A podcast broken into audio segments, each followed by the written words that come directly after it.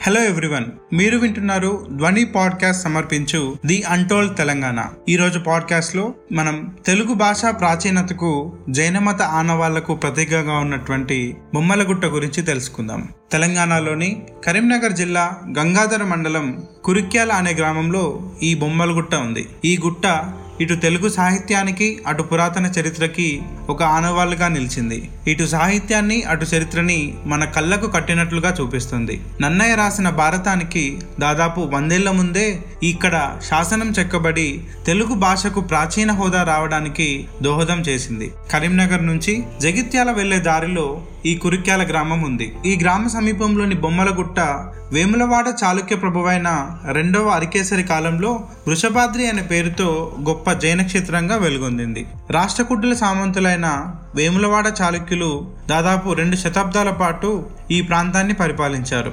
రాజనీతిజ్ఞుడు విద్యా విశారదుడు కవి పండిత పోషకుడుగా గుర్తింపు పొందిన రెండవ అరికేసరి కాలంలో వేములవాడకు ఇరవై కిలోమీటర్ల దూరంలో ఉన్న ఈ బొమ్మలగుట్ట ఒక గొప్ప చారిత్రక క్షేత్రంగా వెలుగొందింది. ఇక్కడ క్రీస్తు శకం ఏడవ శతాబ్దం నుంచి పదవ శతాబ్దం వరకు అనేక చారిత్రక నిర్మాణాలు జరిగాయి.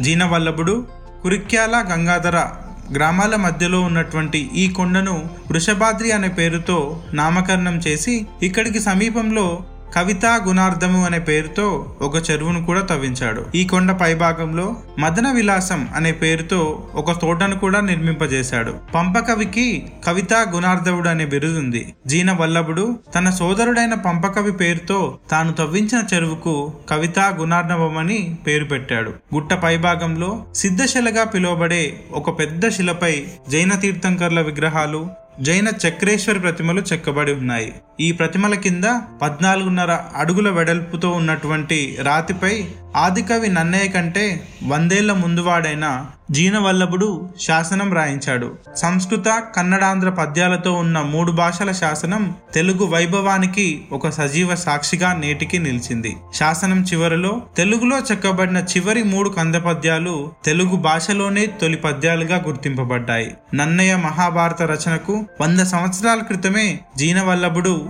ఈ పద్యాలను శాసనాల్లో చెక్కించి చరిత్రబద్ధం చేశాడు. తర్వాత ఆదికవి నన్నయ్య కంటే ముందుగానే తెలుగులో పద్య రచన చేసిన మహాకవిగా జీనవల్లభుడు చరిత్రకెక్కించాడు. ఈ పద్యాల ఆధారంగానే తెలుగు భాషకు ప్రాచీన భాష హోదా దక్కింది. ఈ శాసనంలో పంపకవి వంశ వివరాలు కూడా ఉన్నాయి. బొమ్మలగుట్ట మీద పెద్ద రాతి శిల్పాలు ఉండడం మూలాన స్థానికులు ఈ కొండను బొమ్మలగుట్ట అనే పేరుతో పిలుస్తున్నారు. ఈ గుట్ట వృషభం ఆకారంలో ఉండడం. అంతేకాకుండా గుట్టపై వృషభేశ్వరుడు చెక్కి ఉన్నాడు కాబట్టి వృషభాద్రి వృషభగిరి అనే పేర్లతో పిలువబడుతుంది. బొమ్మల గుట్టపై చెక్కి ఉన్న ప్రతి శిల్పం వందల ఏళ్ళ నాటి తెలుగు వైభవానికి సాక్ష్యంగా నిలిచింది. గతంలో ఇక్కడ లభించిన ఇరవై మూడవ జైన తీర్థంకరుడి విగ్రహాన్ని కరీంనగర్లోని పురావస్తు శాఖకు సంబంధించిన మ్యూజియానికి తరలించి భద్రపరిచారు. కరీంనగర్కి కేవలం ఇరవై కిలోమీటర్ల దూరంలో జగిత్యాల వెళ్ళే దారిలో ఈ బొమ్మలగుట్ట ఉంటుంది. సొంత వాహనాల ద్వారా కానీ బస్ లేదా ప్రైవేట్ ఆటోల ద్వారా కానీ